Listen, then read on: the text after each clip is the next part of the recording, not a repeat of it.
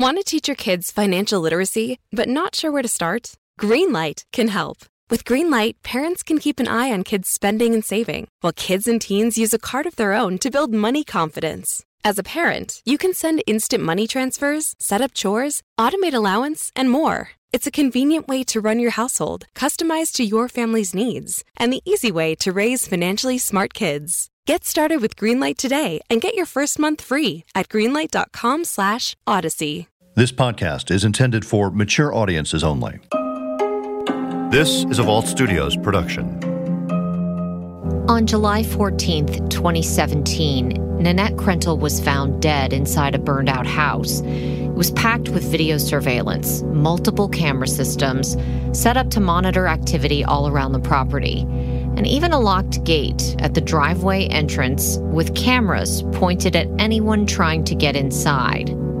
Could any of these cameras have captured someone on the Krentel property that day? Someone who wasn't supposed to be there? Was Nanette paranoid? No, absolutely not. For W W L T V and Vault Studios, I'm Katie Moore. This is Beyond Bardstown, Lacombe.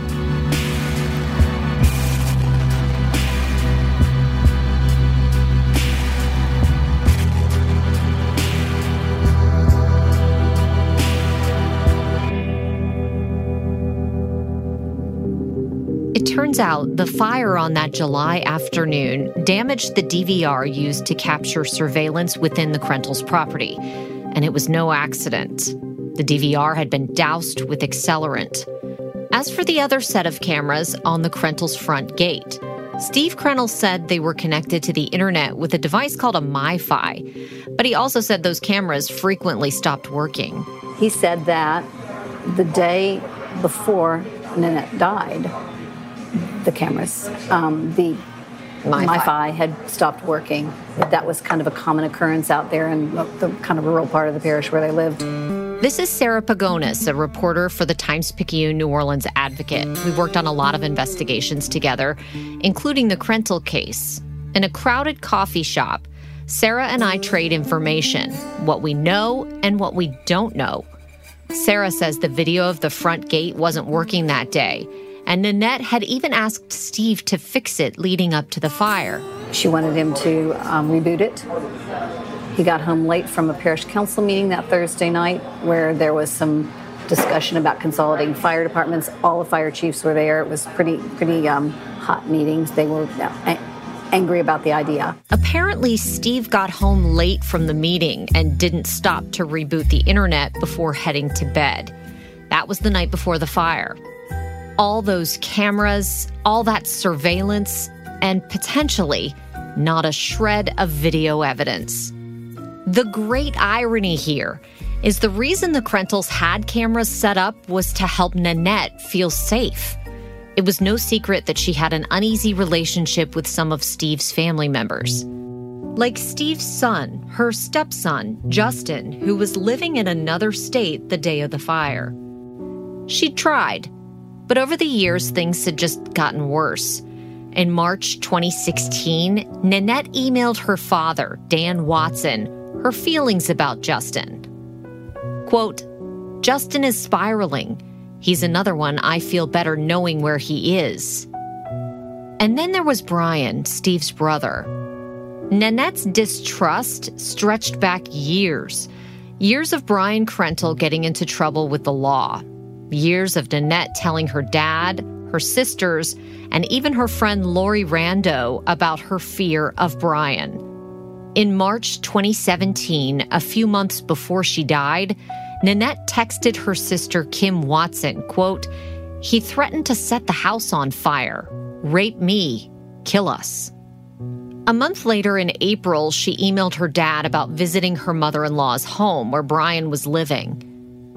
Quote, "Steve and I had a long talk, and I said I felt we were being placed in danger every time we go there.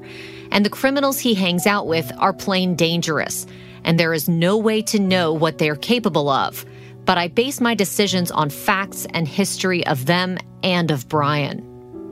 On May fifteenth, twenty seventeen, just two months before the fire, Nanette emailed her dad again, quote, Steve is in a hard place, and I get it, but ignoring the facts do not change them, and Brian is capable of anything. And Nanette's fear led Steve Krentel to install the cameras, buy guns, and turn the house into a zone of safety where Nanette could feel walled off from any perceived outside threats. Real or not, Nanette clearly felt like her life was in danger, and she was holding herself up in that house like a fortress.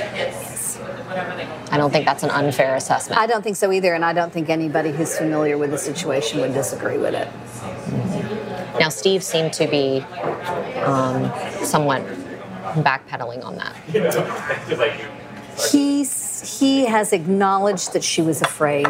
Yeah. He's also said that he kind of found it easier to go along with her fears and put things in to make her feel safe than to argue about it. He also struck me as someone who was very much caught between a mom and a wife um, in dealing with their his how he was handling his brother. But with her guns, Nanette felt safe at home. Her sister, Kim Watson. She she practiced target shooting, and so she she felt comfortable. She felt like, you know, I got this. I can protect myself. You guys don't don't have to, don't be afraid for me. I'm I'm fine. But on occasion, even in the months leading up to her death, strange things would happen at the Krentel home, at least according to Nanette. She screenshotted the security camera pictures, and Steve told us it was a neighbor. So it's just a just a guy in a red shirt, and she said it just startled her because, you know, she'd have to pull up to the gate and then open it before she could go in, and went out to get the mail outside of the gate, and he just startled her because he he just appeared out of nowhere. And she said when he she went in the gate, he was kind of like trying to look in, and she thought, what in the heck is this guy doing? But it turns out it was a neighbor. That's what Steve said. I, I have no idea who he was. She said there was one day when cops came just screaming down up to her gate, and she has a picture of that, too. She screenshot sent to Dad of cop cars out there, and then they just drove away. She thought, okay, what's happening outside my house? I, she always wanted to know. Yeah. She's like, I never did find out what was happening that day. Nanette's father, Dan Watson, recalls similar stories she told him over the years. There were times she would drive to Walmart, and on the way back, she was being followed by uh, a red or a maroon vehicle. There was two sheriff's deputies' vehicles that went basically racing up to their driveway and slammed on their brakes and stopped, scared her, but they never said what they were doing there. And, they, and Steve, of course, said he'd find out, and never did. Nanette's close friend, Lori Rando, says over the years, her gun collection grew along with her fear. I know Nanette had gotten to a point, um, and this was, you know, years before her death. Um, she had gotten to a point where anytime um, she went anywhere in her car, she had one in her car. And then it went from having one in her car to having one in her purse and her car. And then it went from having one in her purse and her car and then in the nightstand.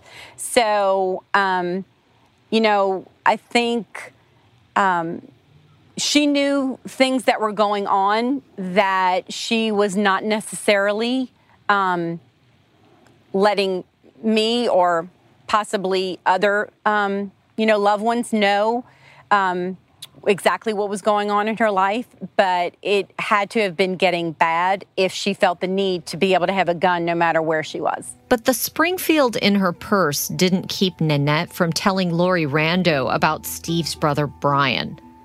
And over the years, Lori heard a lot about Brian Krentel and how over time, Nanette's distrust transformed into something darker, more treacherous. She was very uncomfortable um, with Brian. She was definitely not his fan.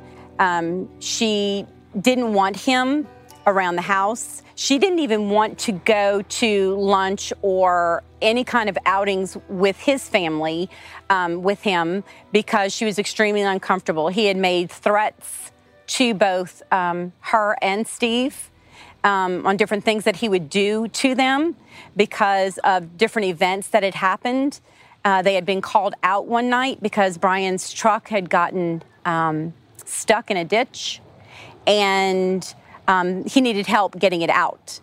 And um, he couldn't afford to, you know, get arrested. And so he was hoping that Steve would be able to pull his car out of the ditch and, and not have any, you know, anybody involved. But unfortunately, um, either a police were called or a police happened to be driving by. And um, so he did get arrested, and he did blame Nanette and Steve for uh, his getting arrested, and um, held a, a grudge towards them. How do you know that? How, how do you know that, that he was holding a grudge? What was she telling you? Um, she told me that uh, he had been um, threatening both her and Steve. Um, she would get letters um, from him threatening her. Um, I, I can't remember the amount of time that he did spend in jail, um, but at some point he was um, getting early released, and um, she had called the prison where he was located and asked them, pleaded with them not to let him out of jail, um, that she was she was scared of him and what he might do to her and, and her family. Um, she, he had to wear a an ankle monitor that Nanette was under the impression was a, um, had a, a range that if he were to get within so many feet of the house that it would go off and police would be alerted and he would be picked up.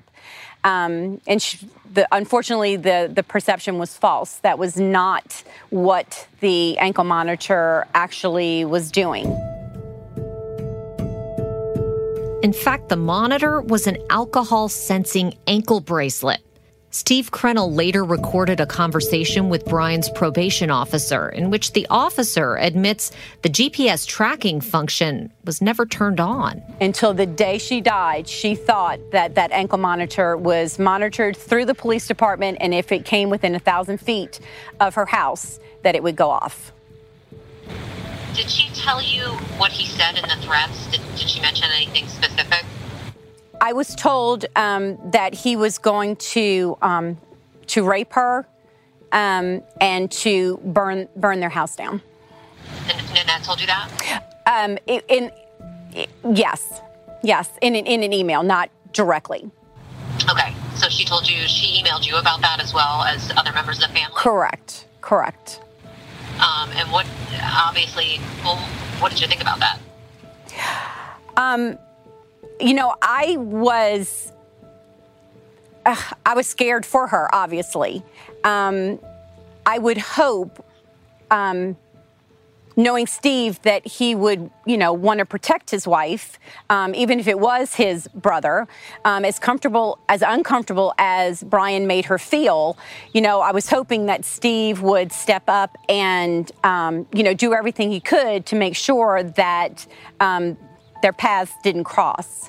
Um, he did um, put some extra security around the house. He put extra cameras up. So, like, a lock wasn't even enough. There was a board that slid down to lock the back door as well as a normal um, lock. Um, so, you know, they did this thing. Plus, you know, she thought that she had the protection of the of the ankle monitor.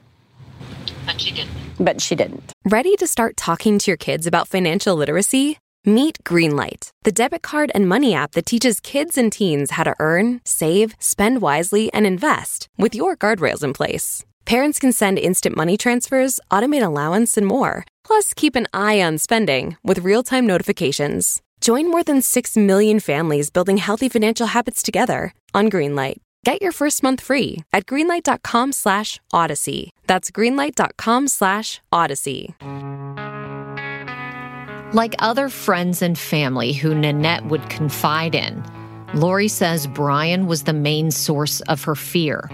But her stepson, Justin, was a close second. You know, when I first got back, when we first got back in, into each other's lives, um, I had gone out to the property and um, spent a day with her and Steve and Justin, and it really was a great day. Um, we had gone four-wheeling around the property. Um, they had a, um, a creek that goes in the back of the property, and they had um, bottles set up where um, they took me and we did some uh, target practice on the the bottles because I had never touched a gun in my life. And um, they were making fun of me because I would take these shotguns and, you know, put it on my shoulder and it would completely kick me backwards. And they just thought that was the funniest thing. And, um, you know, we just had a really, really great day. It was a really wonderful day. Um, you know, and everybody, everybody seemed to get along. Everybody, you know, seemed like, you know, we were having a great time.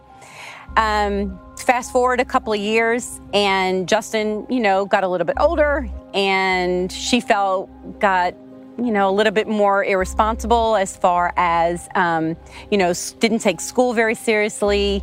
Um, he joined the military. He didn't really take that very seriously, um, and just got more and more uncomfortable um, with him being around, especially if Steve wasn't.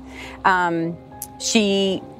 didn't like the fact um, that he, you know, had guns and didn't want him to be around the house, especially if Steve was not there, um, you know, in case he did have a gun on him. Um, so she did tell me uh, towards the end that he was not allowed at the house unless Steve was there um, with her. Was Nanette paranoid? No, absolutely not. Nanette was extremely um, level-headed. She was extremely, um, extremely smart. Um, she she could read people very well. She knew if somebody was, you know, genuine within the first few minutes of meeting them. And uh, she spent a lot of time with Justin. And I know um, she is a good... Um, person to be able to read character, and the more she would tell me about him, I would become uncomfortable, you know, for her, um, just not wanting her to, to be alone um, with him. She didn't like how he, you know, treated animals, and that's a big thing with Nanette. Don't mess with animals, hers or anybody else's. Um, and so, you know, it was just things like that that made her uncomfortable and didn't want her, um, didn't want to be alone with him. Nanette's sister, Kim Watson, and her boyfriend, Randy, also heard about Nanette's fear and Brian's alleged threats over the years. The stress was clearly having an impact on her marriage. What she told me, if he doesn't start protecting me from Brian and his family, that I'm kicking him out. She said divorce to Dad, and what he asked her, well, what is it you want? She said, I want someone who's going to protect me. And I don't know why, it seems like all the emails that we've gave that were hers, gave them to law enforcement, it just like, it just feels like no one's reading them, or they're just blowing her off as crazy. And she, I wish she wasn't, she was afraid. So when you talked to her, you got that definite impression that it wasn't? She said, things are coming to a head. Um, it's, it, if it stays crazy, you know, I may come up and visit, because I said, hey, you know, come up here and visit, bring your pets. Come up here and stay with us till till it's safe. Did you, I mean, something that struck me when I was looking at your timeline is the fact that she was talking about feeling threatened from Brian starting in like two thousand eleven. Mm-hmm. That's, you know, six years, five years before. And I don't know when. She died, so for five years. Yeah. He sat in front of us at the funeral. And I'm like, Dad, because I didn't know a lot, a lot about him. I never met him. Steve called him the idiot.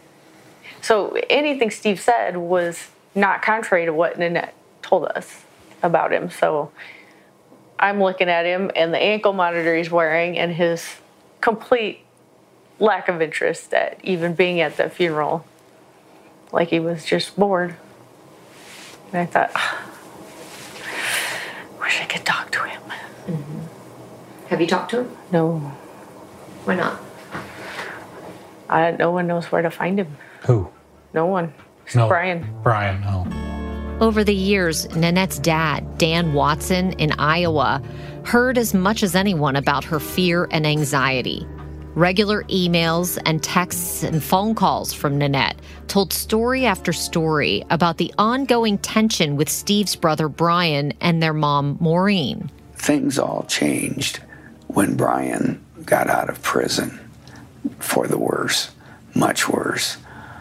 Um, Justin moved away to Virginia with the military, and then Brian was out of prison, and that's where, when he made those comments about raping, shooting, burning her, Steve went out and bought several guns, and they began practicing regularly. He had put in the cameras, new cameras. He installed new locks.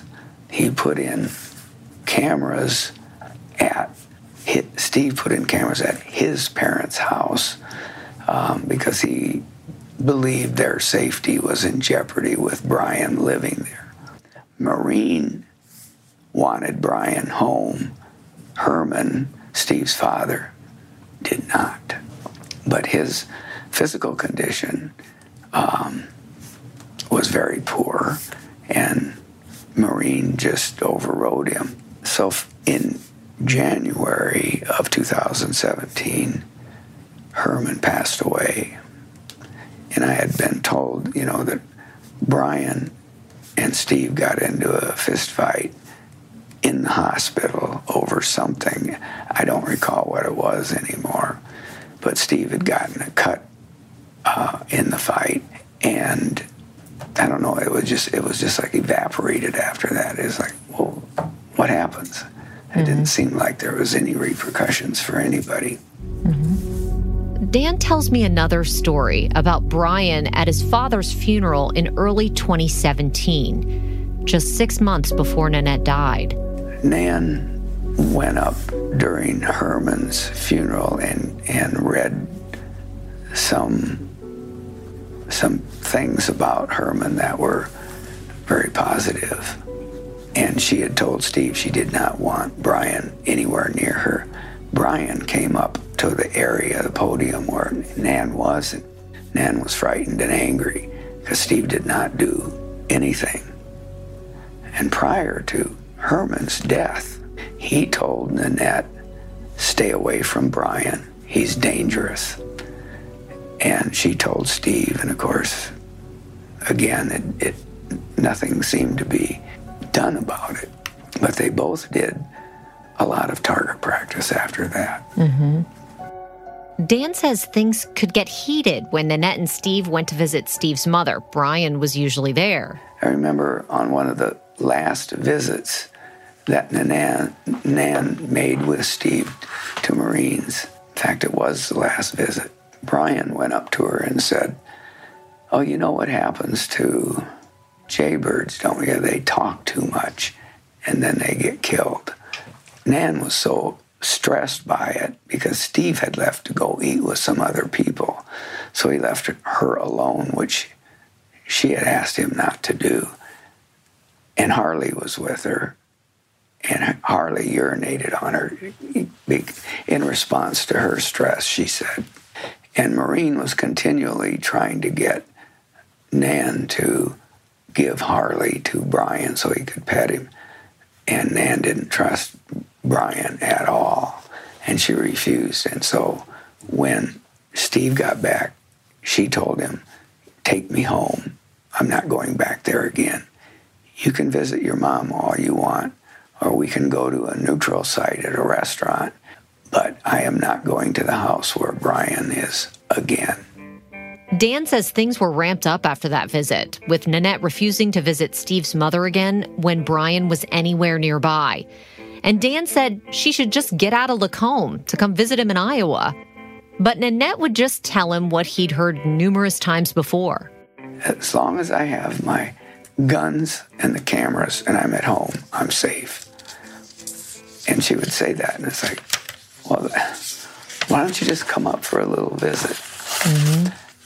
It was only later I began to realize how much influence Steve had over her schedule.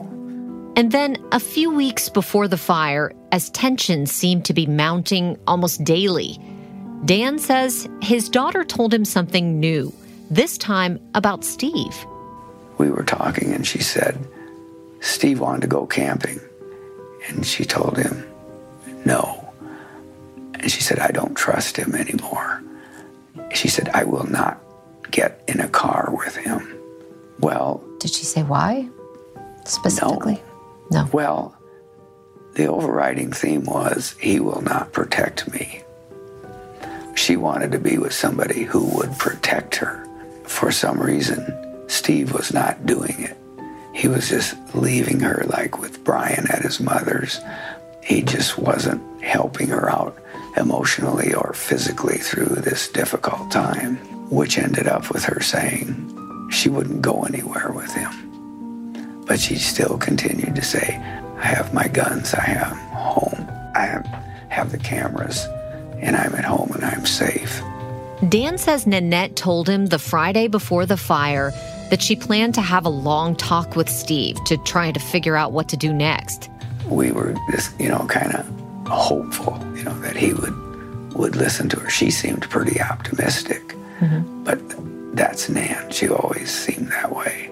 And then I didn't hear from her again. And it's and the Monday came and she didn't call. And I kept thinking I should call her, and I thought, well, maybe her and Steve did reach some kind of uh, agreement with their marriage and so forth, because she had said she was going to kick him out if he didn't.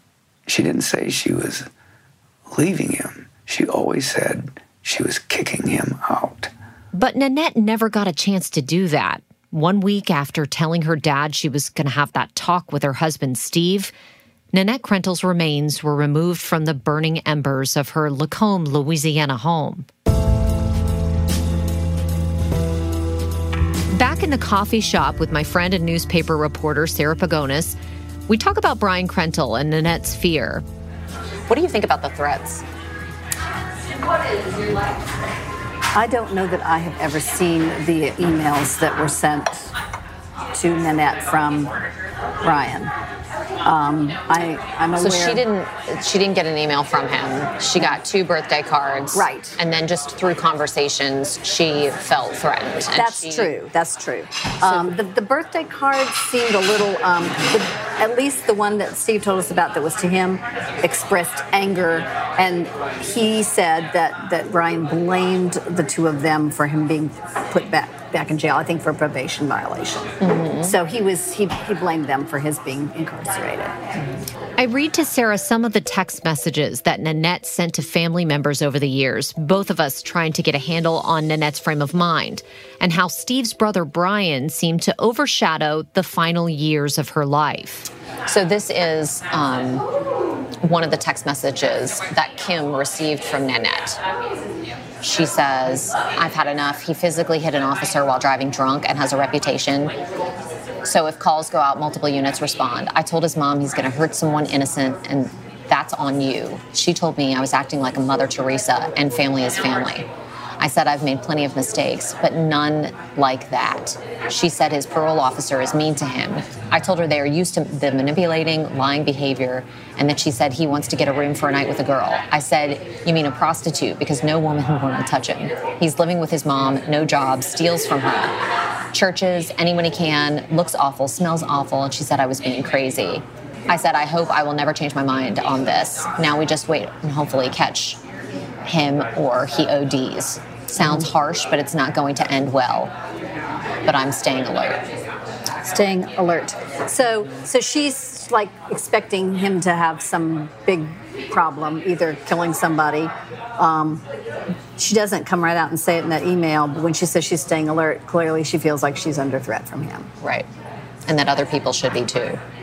So six months before this happened, Steve's dad died. That's right.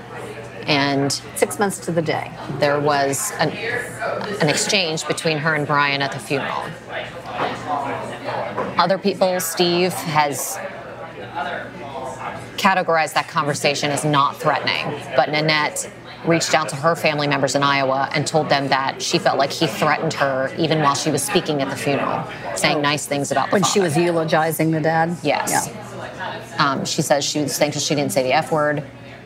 He was right next to me on the altar. He said he will kill us and be on the news. I was thankful I did not say the F word on the mic because I do if I'm startled. He just stood there. I didn't take my eyes off of him, but could see Steve and his cousins making their way up. He scared me because I thought he was going to kill me here, and I was angry that he made up, made it up there, and I didn't see him. Made it up to the dais? Yeah. She's really being delusional. Um, well, that is that is a specific statement from Nanette that he, Brian, said he was going to kill them. Correct. So that's that's in black and white. Right. I then share with Sara what Nanette claimed Brian threatened to do. Again, these are Nanette's own words here in a text to her sister, Kim. He threatened to set the house on fire, rape me, and kill us.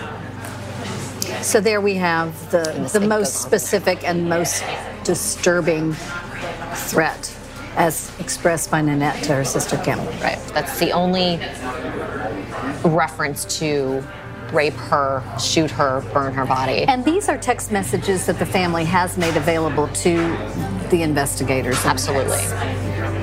Absolutely. So you might be wondering, where was Brian Krentel the day of the fire? Investigators say he has an alibi, and we'll get to that. But even still, since I first heard about this case and Nanette Krentel, I've wanted to ask Brian some questions, and I've tried. Hi, my name is Katie Moore, and I'm a reporter with W W L T V. I'm actually trying to get a hold of Brian Krentel. I'm working on a story about Nanette, and I have some pretty important questions that I, I would really like to kind of hear your thoughts on. I'm still waiting to hear back from him. Wake up.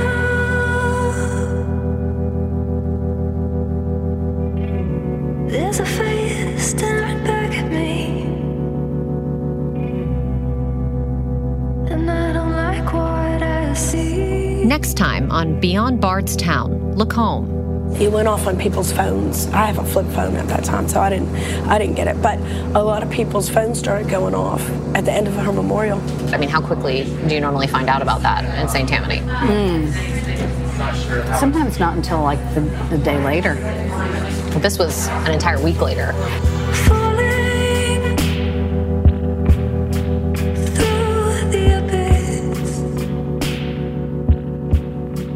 Beyond Bardstown, Lacombe is a Vault Studios and W W L T V production. You can learn more about our podcasts, including the Daily Crime and True Crime Chronicles, at vault studios dot com. Special thanks to W W L T V News Director Keith Esperos and visual journalist Derek Waldrop. Vault Studios executive producers are Brian Weiss and Will Johnson. Reed Redman is our writer and producer. Richard Humphreys at Tacoma Media in Silver Spring, Maryland, mixes and edits the show. For Vault Studios, I'm Katie Moore.